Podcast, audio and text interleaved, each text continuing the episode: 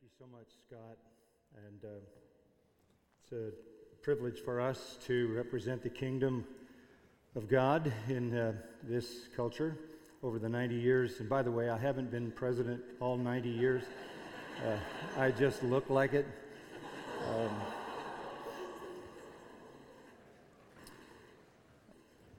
this uh, school has uh, existed over a 90 year period in which there have been massive and rapid changes in culture and perception and even in education. But because our education is founded on the truth of the Word of God, because we see the world the way God sees it, who is the Creator and who is omniscient, knows everything to be exactly the way it is, we have the mind of Christ and we understand what's going on in the world no matter what the shifting sands may bring about. You could argue that unless you have a biblical worldview, you're not really educated at all in those things that are most critical. And what we try to do here in our classes and when we meet in chapel is to continue to sharpen our biblical perspective on things. And uh, Fridays are set aside for a little more personal look at that. And uh, if I can today, I want to take you back into my world as a student for a few minutes and then uh, to a passage of Scripture that answered some profound questions for me. When I was in high school, I had a very close friend named Ralph, and uh, we were uh, athletes together. We played football together, we played basketball together, and baseball. I played shortstop, John Stead played second, he played first base we knew each other, and um, he was a Christian guy. He was, he was a leader in his youth group. His dad um, worked for a Buick dealer down in Santa Monica. I worked for them in the summer. We had a great job repossessing cars. That is a great job for a high school kid. Get to steal cars, and it's okay. Um, but Ralph had a, had a real interest in. Uh, in the, the Lord it appeared, and we used to go around and give our testimony and uh, pass out literature and talk to people about the Lord. And there was a place down in LA called Pershing Square. It was kind of where everybody went to make speeches, and we made ours on behalf of Christ.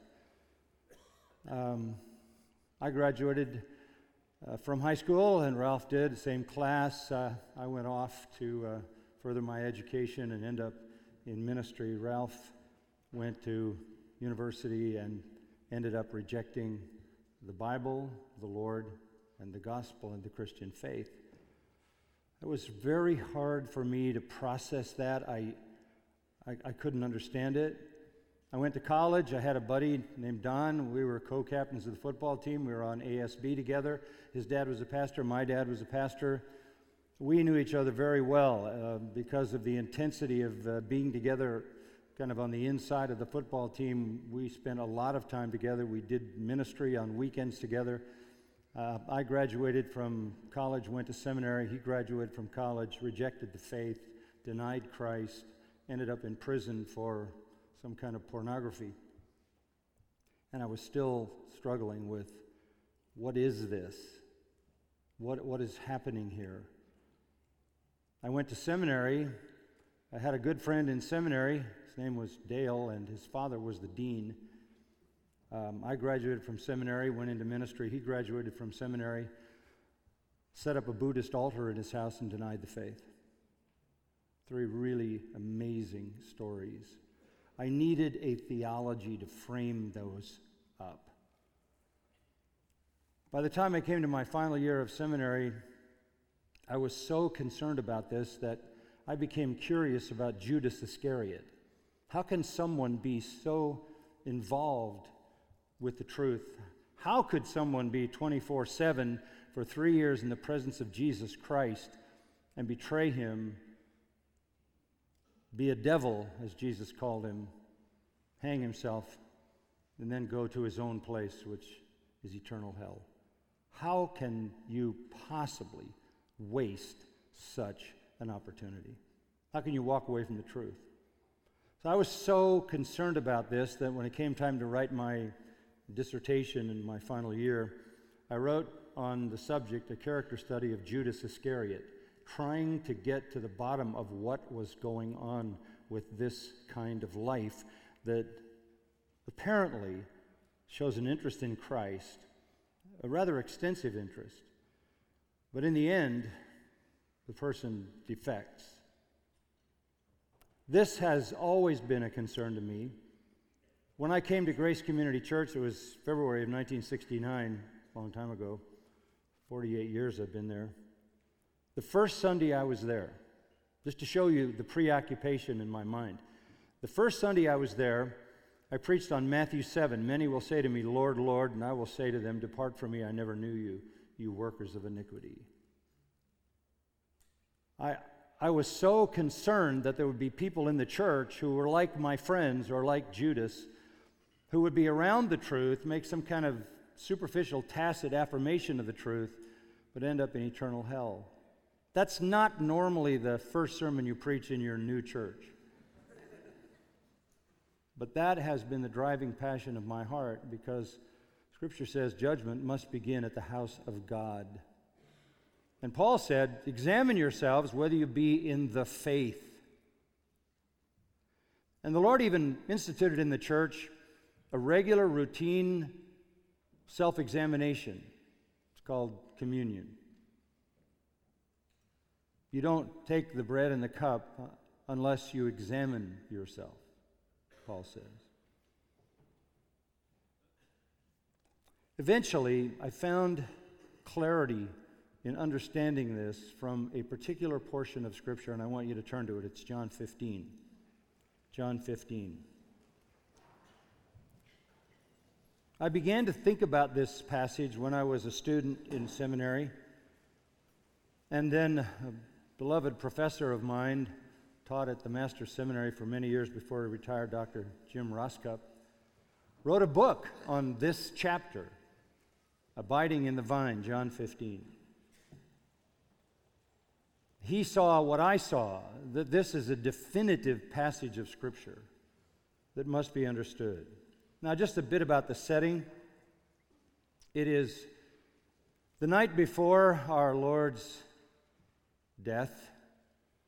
The disciples are gathered in the upper room for the final authorized, legitimate Passover, which our Lord then transforms into the memorial of his own death, what we call communion or the Lord's table. The bread that used to mark the bread they ate in leaving Egypt now will mark his body. The cup that used to mark the feast of Passover when the angel of death passed over in Egypt will now speak of his blood. And that is the last authorized Passover and the initiation of the communion service. What stands out in that amazing night among all that was going on was for the first time there was the exposure of Judas. For the first time, Judas was exposed. He was so good and looked so authentic that when Jesus said, One of you will betray me, they doubted themselves before they doubted Judas. Is it I? Is it I? Is it I? Is it I? Jesus said, False believers among true believers can look so good like tares among wheat that you can't even distinguish them. You'll have to wait until the judgment to see God make that distinction. It is, of course, to me the, the worst of all realities that someone would be around the truth, hearing the truth, and find that the same sun that melts the wax also hardens the clay. And if you continually reject the gospel, the hardening takes place. How are we to understand this? Look at John 15, and let me just read to you down through verse 11. I am the true vine. My Father is the vine dresser. Every branch in me that doesn't bear fruit, he takes away. Every branch that bears fruit, he prunes it so that it may bear more fruit. You are already clean because of the word which I have spoken to you. Abide in me, and I in you.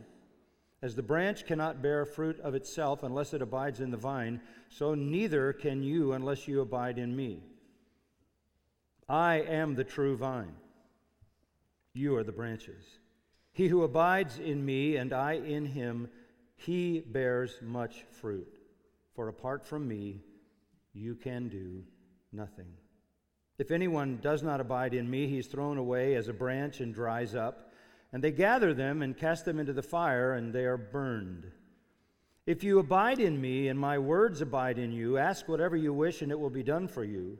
My Father is glorified by this, that you bear much fruit, and so prove to be my disciples. Just as the Father has loved me, I have also loved you. Abide in my love. If you keep my commandments, you will abide in my love, just as I have kept my Father's commandments and abide in his love. These things I have spoken to you, so that my joy may be in you, and that your joy may be made full.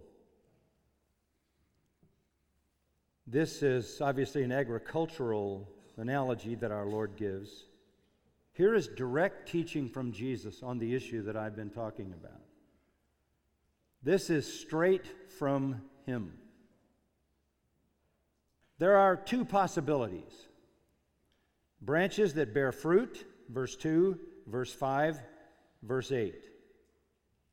Branches that bear no fruit, verse 2, verse 6. Branches that bear fruit are pruned by the vine dresser to produce more fruit. Branches that bear no fruit are cut off, discarded, and burned up. This language is very dramatic. This language of the burning of the branches that are fruitless. And it may well be that our Lord was drawing on Ezekiel chapter 15. The word of the Lord comes to Ezekiel in, in verse 6 Therefore, thus says the Lord God, as the wood of the vine among the trees of the forest, which I have given the fire for fuel, so I have given up the inhabitants of Jerusalem. And I set my face against them. Though they have come out of the fire, yet the fire will consume them then you will know that I am the Lord when I set my face against them. Thus I will make the land desolate because they have acted unfaithfully, declares the Lord. There's a historic commentary by the Lord Himself on the burning of the false branches of Israel and the inhabitants of Jerusalem who had rejected God. Now, the background. The scene, the dramatic scene with Judas occurred back in chapter 13. This all happens 13, 14, 15, 16 in that upper room in that one night. It's about Judas. Judas is unmasked. And Jesus even said about Judas, it would have been good for that man if he had never been born. Wow. And what our Lord is saying is not all who profess possess. And that's the distinction. Now, a series of questions will help us get a little bit of a better grip on this passage. I, I don't want to go through all of it verse by verse. That would take a long time, but it's a worthy enterprise for sure. But let's just ask, ask and answer a few questions, okay? Question number one Who bears fruit? Who bears fruit? Answer Branches that are connected to the vine not cut off, but pruned. Branches that are connected to the vine, not cut off, but pruned. This speaks of true believers. All true Christians are connected to the vine. That's clear. Every branch in me, verse 2, that does not bear fruit, that's a superficial connection, is taken away. Every branch that bears fruit, he prunes so that it may bear more fruit. Verse 5 I am the vine, you're the branches. He who abides in me remains in me, and I in him. Not only are we in Christ, but he in us. He bears much fruit, because apart from me you can do nothing. And then verse 8 My Father is glorified by this, that you bear much fruit, and so prove to be my disciples. How do you know a true believer? How do you know a person who really abides? How do you know someone who is permanently connected to the Lord, to the life source? Fruit bears fruit. Those who bear fruit, those who are truly connected, go down to verse 16, have been chosen. You did not choose me, but I chose you and appointed you that you would go and bear fruit, and that your fruit would remain, so that whatever you ask of the Father in my name, he may give it to you. It's grounded in the great doctrine of sovereign election. I chose you. I appointed you that you would bear fruit and your fruit would remain. What marks a true believer is fruit. Listen to the words of Paul in Ephesians 2. We've been talking a lot about the Reformation, uh, sola fide, sola gratia. Listen to the familiar words of Ephesians 2 8 and 9. For by grace you've been saved through faith, that not of yourselves, it is the gift of God, not as a result of works, so that no one may boast. For we are his workmanship, created in Christ Jesus for good works we're not saved by good works, but we are saved for good works. For good works.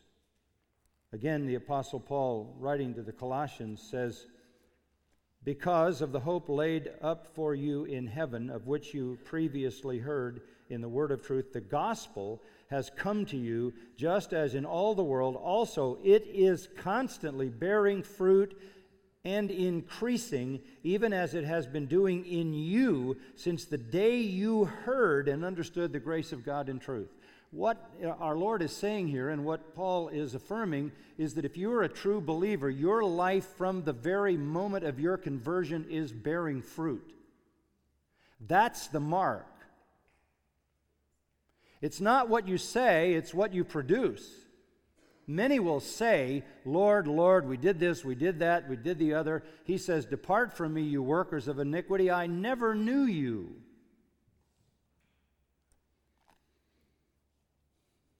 These words of our Lord are so important and so definitive. When you want to mark out by self examination the reality of your spiritual condition, don't look for a past event, look for a present fruitfulness. Don't, don't say, well, I know I'm a believer because I prayed a prayer sometime in the past, or I felt some kind of emotional connection to the Lord. Listen to what Paul says in Romans 7. While we were in the flesh, the sinful passions, which were aroused by the law, were at work in the members of our body to bear fruit for death. The kind of fruit an unbeliever bears will bring that person to death. That's before you come to Christ. There's fruit, but it's the fruit that leads to death. Listen to Romans 6 backing up a chapter.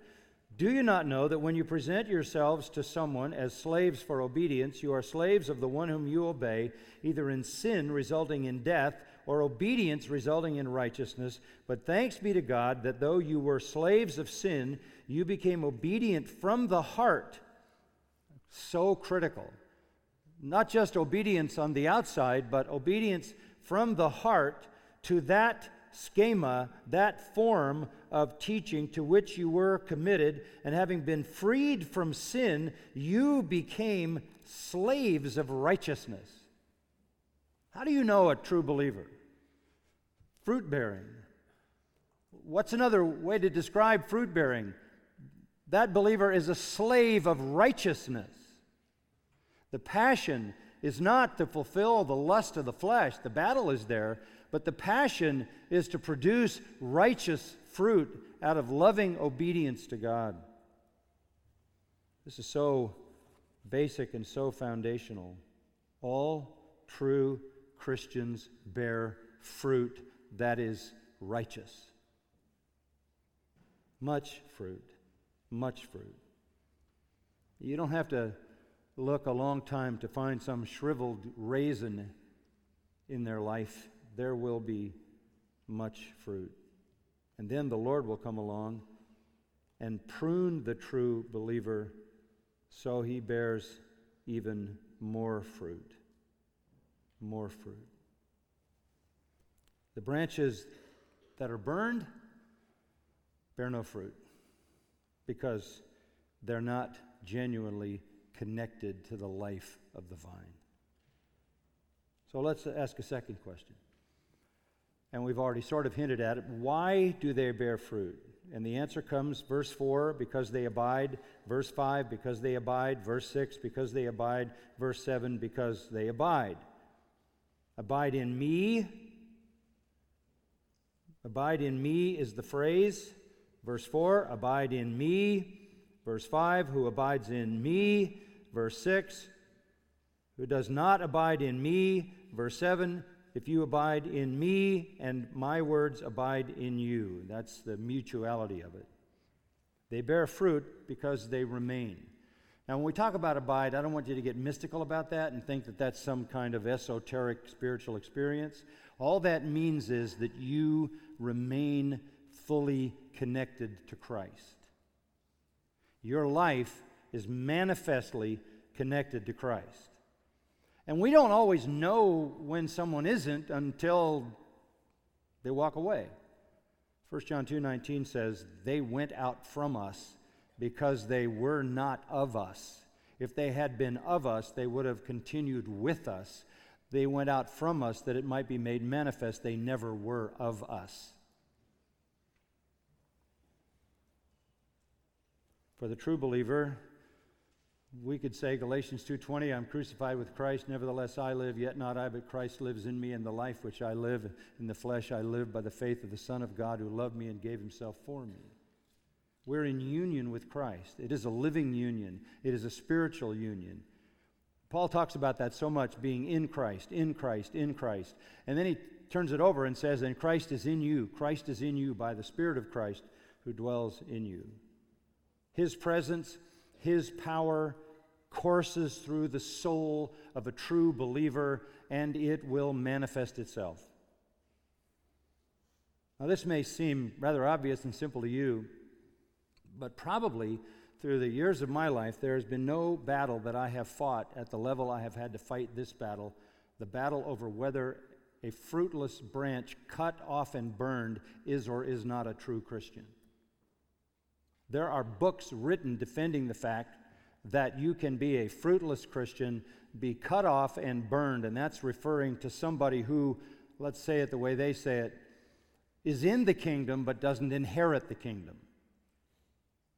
Someone who will be in heaven but, but in a shack somewhere.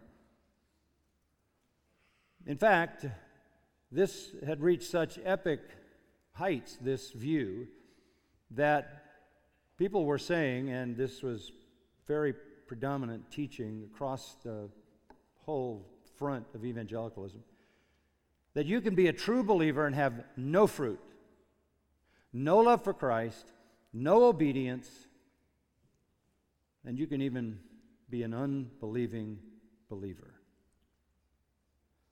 To try to answer that, I, I, wrote a series of books The Gospel According to Jesus, followed by The Gospel According to the Apostles, followed by The Gospel According to Paul, and uh, January, The Gospel According to God from Isaiah 53. I, I wrote probably five other books trying to defend this reality that a true believer will manifest that life by fruitfulness.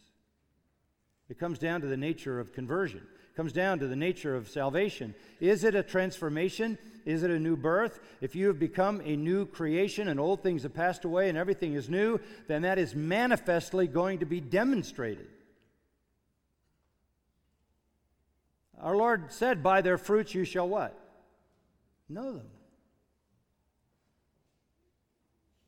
It would seem perhaps to you, because you, you weren't living in the midst of this battle, it would perhaps seem obvious to you that if someone is given new life in Christ, regenerated by the Holy Spirit, converted, and the Holy Spirit takes up residence in that person, and the Bible says that is going to produce fruit in the life, that, that every believer will be a fruit bearing believer by nature. But that's what transformation does, that's what new birth does. And yet, that was denied strongly for years and years. And the people produced by the school that launched that were basically populating every Bible college in America. And uh, when I wrote the book, The Gospel According to Jesus, it, it was a bombshell. It was a absolute bombshell. All I was doing was going to places like John 15 and pointing this out, and the furor reached the, the heavens, I will say. Books were written against what I said in an effort to defend that. I had to write another book against that. I met with all kinds of people. And yet it's so simple in John 15, so basic. Our life is Christ. We're in Christ, joined with Him in His death and resurrection. Christ, who is our life, says the New Testament. He lives in us. If any man have not the Spirit of Christ, he's none of his, Romans 8. So if you if you are His, you have His Spirit in your life. And if the Spirit is in your life, you are a fruit bearing branch because the very life of God is in your soul and manifesting itself in loving obedience and fruit that is righteous. And in addition to that, uh, you will be pruned. What, what, what, is, what does that mean? Uh, the sucker branches will be clipped off and cut off, and that's kind of the disciplines of the spiritual life. Uh, you, you will remember James said, Count it all joy when you fall into various what? Trials. Because the testing of your faith produces a perfect work. The life of God is in us, coursing through us, producing fruit, but the Lord wants more fruit. More fruit. He wants our love to yet abound more and more. And so, in order to produce more fruit, the Lord purges us and prunes us and takes us through sufferings and trials. After you've suffered a while, Peter said, the Lord make you perfect. It takes the pruning, it takes the, the pain. So, true believers are fruit bearers. Why do they bear fruit? Because they connect to the vine, which is God Himself. His life courses through us. Let me ask a third question how can we be sure if we abide? Let's personalize it, okay? And this was certainly where I was going when I was very young and wondering whether I would be faithful or whether I would follow the pathway of some of my friends. What, was I going to be another one of those kind of guys? Was I going to at some point walk away from this? How do I know if I'm really, genuinely connected? Come down to verse 9 and 10. If you keep my commandments, you will abide in my love, just as I have kept my Father's commandments and abide in his love. What is the manifestation of being a true and abiding, fruitful branch? It's love and obedience. We talked about that some time back, loving the Lord and love that is obedient. That's exactly what he is saying. And you know who the model for that is? Jesus. He said, I've kept my Father's commandments and I abide in his love. What he is saying is, I'm caught up not only in his love for me, but my love for him that produces obedience. It comes back down to that, doesn't it? Remember Peter in John 21?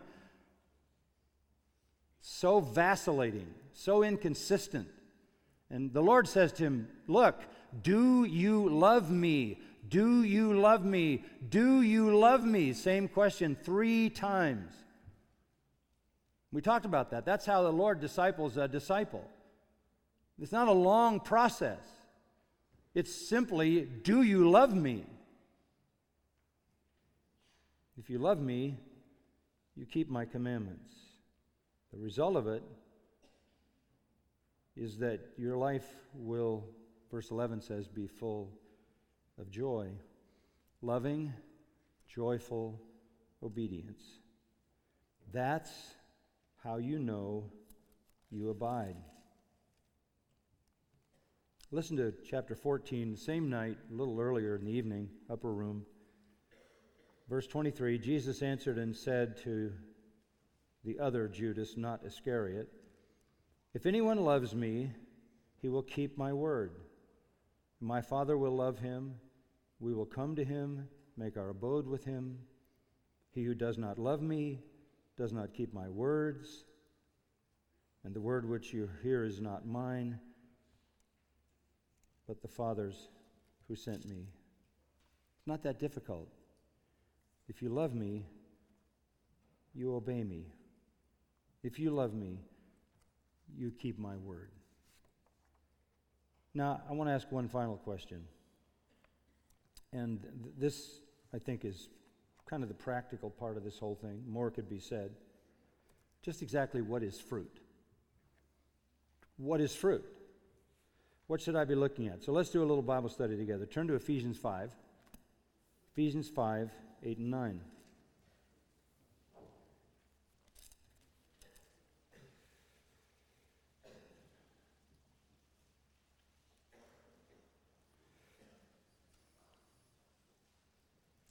You were formerly darkness.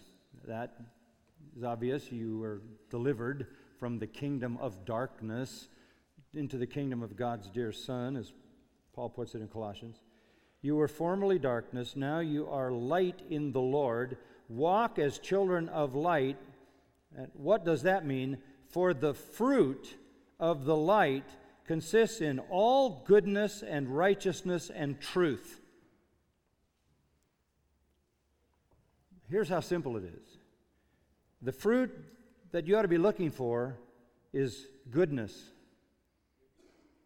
uh, is your passion for goodness, for what is good, noble, elevated, holy? Is your passion for what is righteous as opposed to what is unrighteous? And how are you committed to truth?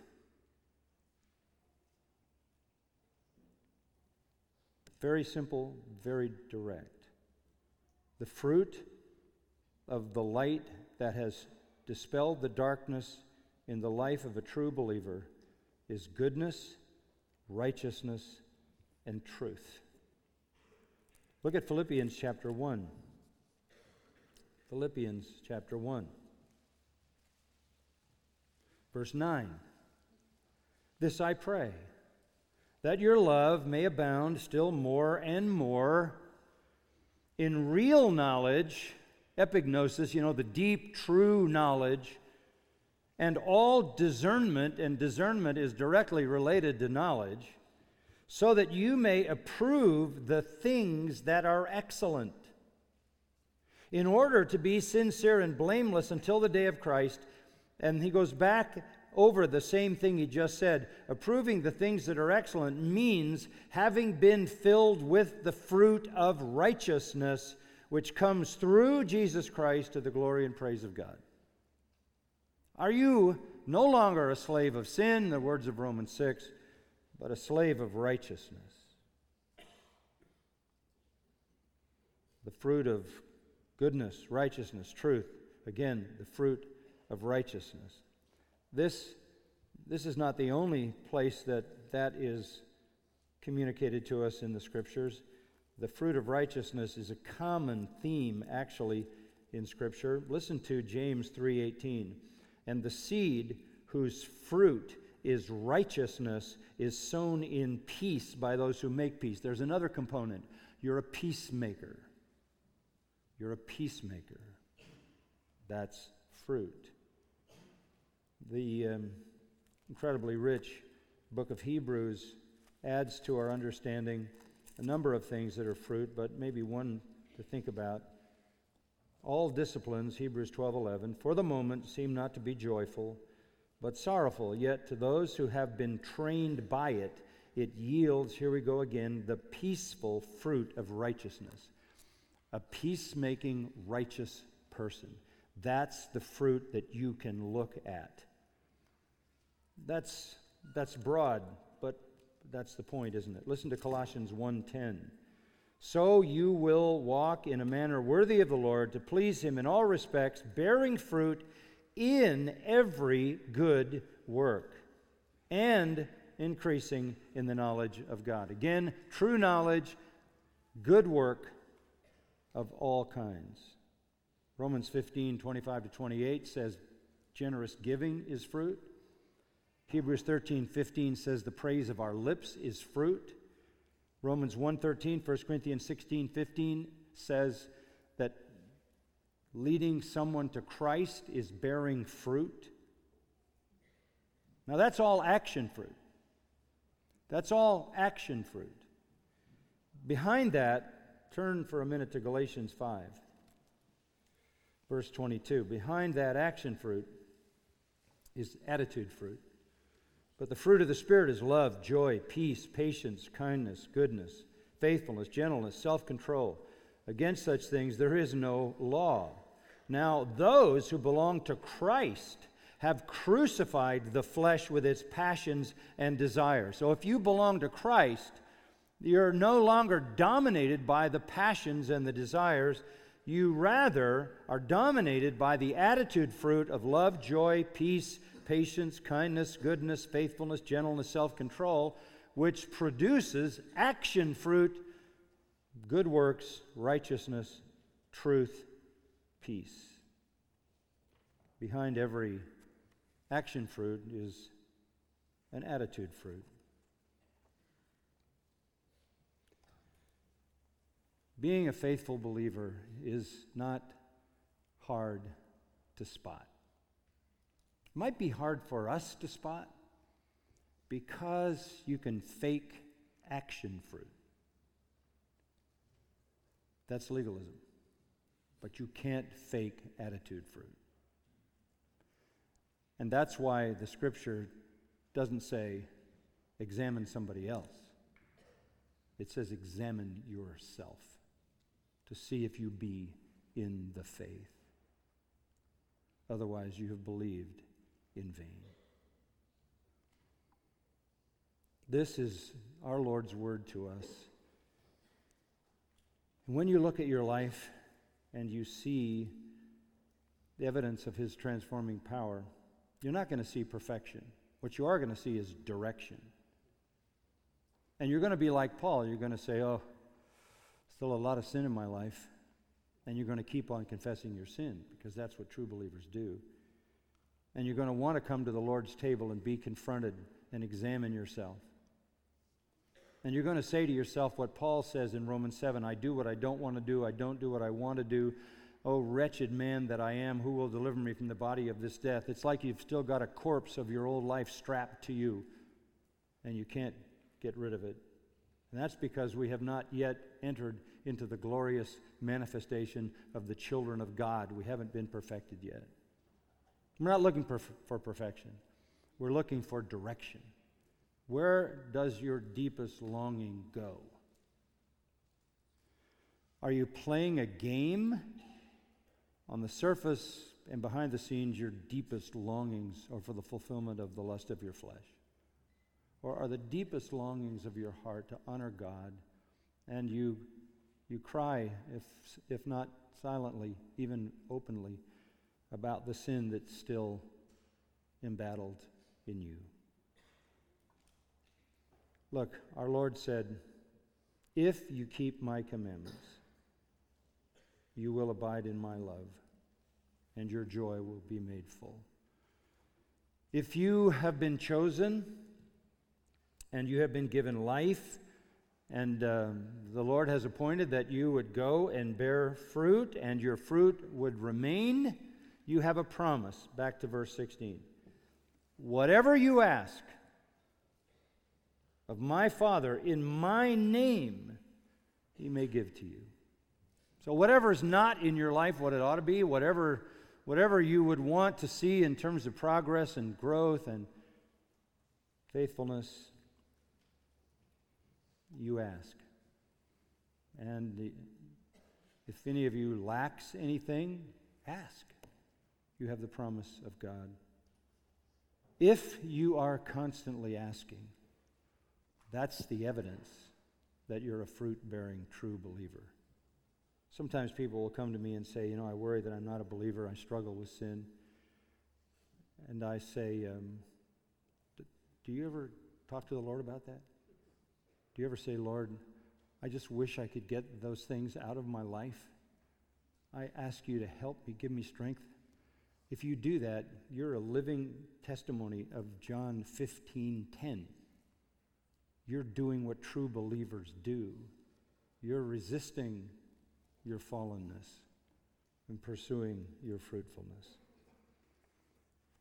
I don't say this to frighten any of you, but to encourage you. To encourage you if there's any question about your true condition spiritually, make your faith in Christ the real thing, and ask Him to completely transform you. Not only justify you, but transform you, convert you, make you a new creation.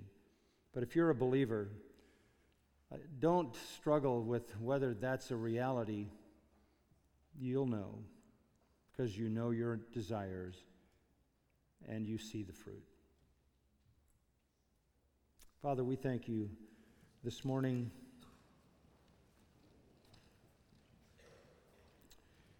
For the word which is alive and powerful, and thank you for our blessed Savior, the Lord Jesus, for his straightforward words from John 15, the words out of his own lips to his own disciples. In the face of the exposure of Judas, who was a false, lifeless branch cut off and burned. He desires that we bear fruit and that we bear much fruit in order that the Father may be glorified. This isn't for us. Again, the Father is glorified in this, that you bear much fruit. Soli Deo Gloria, to you be the glory, O God. May it be so, as you, by your presence and your power, bear fruit through us. Thank you for this promise and privilege in our Savior's name.